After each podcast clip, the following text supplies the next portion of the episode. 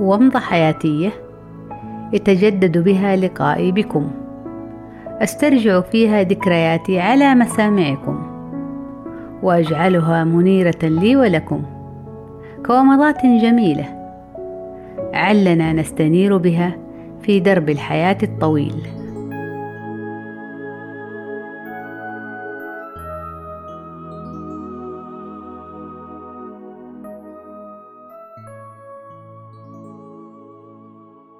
من الذكريات التي يصعب نسيانها في مرحلة الدراسة بالثانوية الأولى تلك المتعلقة بمادة التوحيد حيث كان الذي يدرسنا هذه المادة أستاذ وليست أستاذة.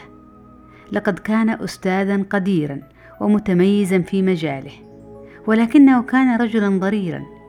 كم كان ذلك غريبا علينا في عصرنا ذاك أن يعلمنا رجل.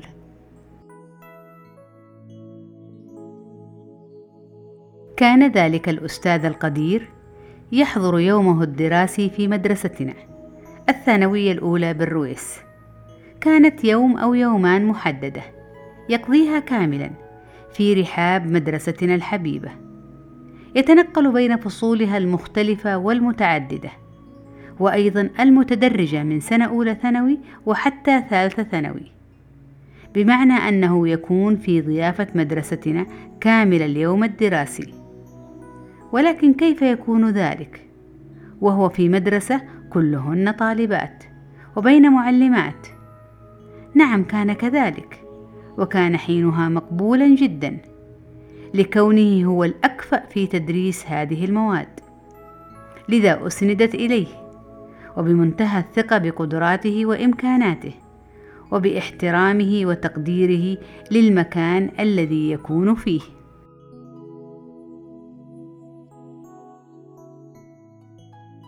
ولكن ماذا عنا نحن الطالبات في تقبلنا لذلك؟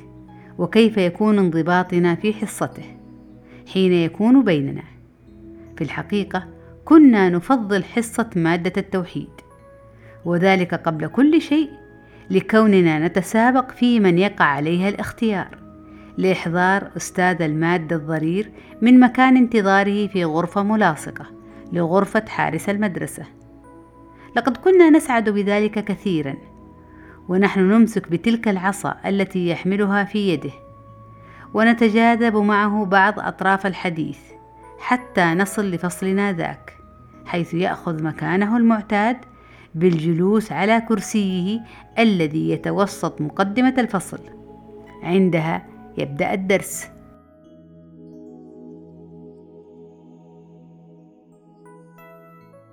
كان هذا الأستاذ القدير يقوم بكل إخلاص بشرح جزء الدرس الذي يتوجب علينا فهمه.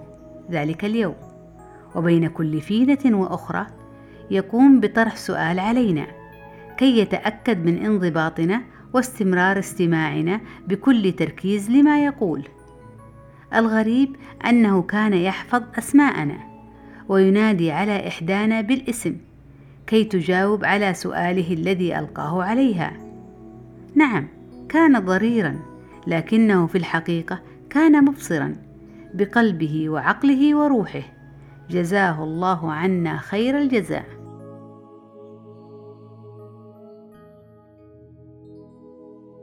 ومن المواقف التي لا زالت عالقة في الذاكرة أن أستاذنا الفاضل استطاع ولأكثر من مرة اكتشاف أصوات المتحدثات ويطلب بإصرار منه عجيب أن تقوم بالإجابة تلك الطالبة التي طلب منها ذلك وكان حقا يبهرنا بإصراره على ما طلب لدرجة كنا نعتقد أنه قد يرانا. لقد كان أستاذا متمكنا في مادته ومعلوماته وقويا في شخصيته وحانيا جدا ولطيفا في تعامله معنا.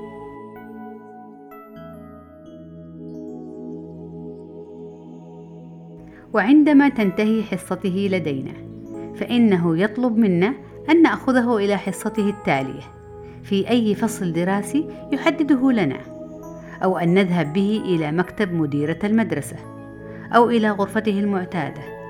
وكان هذا الوقت محببا لنا كثيرا ونتسابق فيما بيننا من تكون لها الحظوة في هذه الرفقة لكونه يؤخرنا قليلا. عن الانضباط في الحصة التي تليها ويعطينا فرصة التنقل في رحاب المدرسة عندما يكون معظم الطالبات منضبطات في حصصهن الدراسية. فيكون لنا بذلك بعض التميز البسيط والذي نبحث عنه فيما بيننا.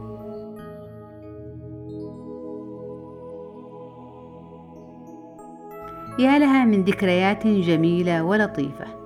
ويا لها من أحداث يومية لا زالت عالقة في الذاكرة. أحداث ومغامرات كنا نعيشها باستمتاع في رحاب مدرستنا الحبيبة الثانوية الأولى بالرويس.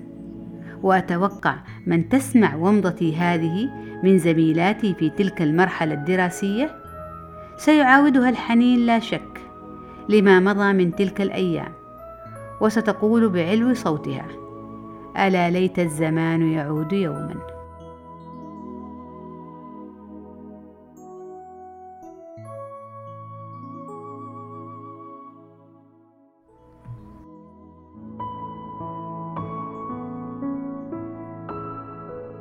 كانت ومضة عابرة في فترة غابرة وفي مخيلتي حافرة أجمل صورة وألطف ذكرى.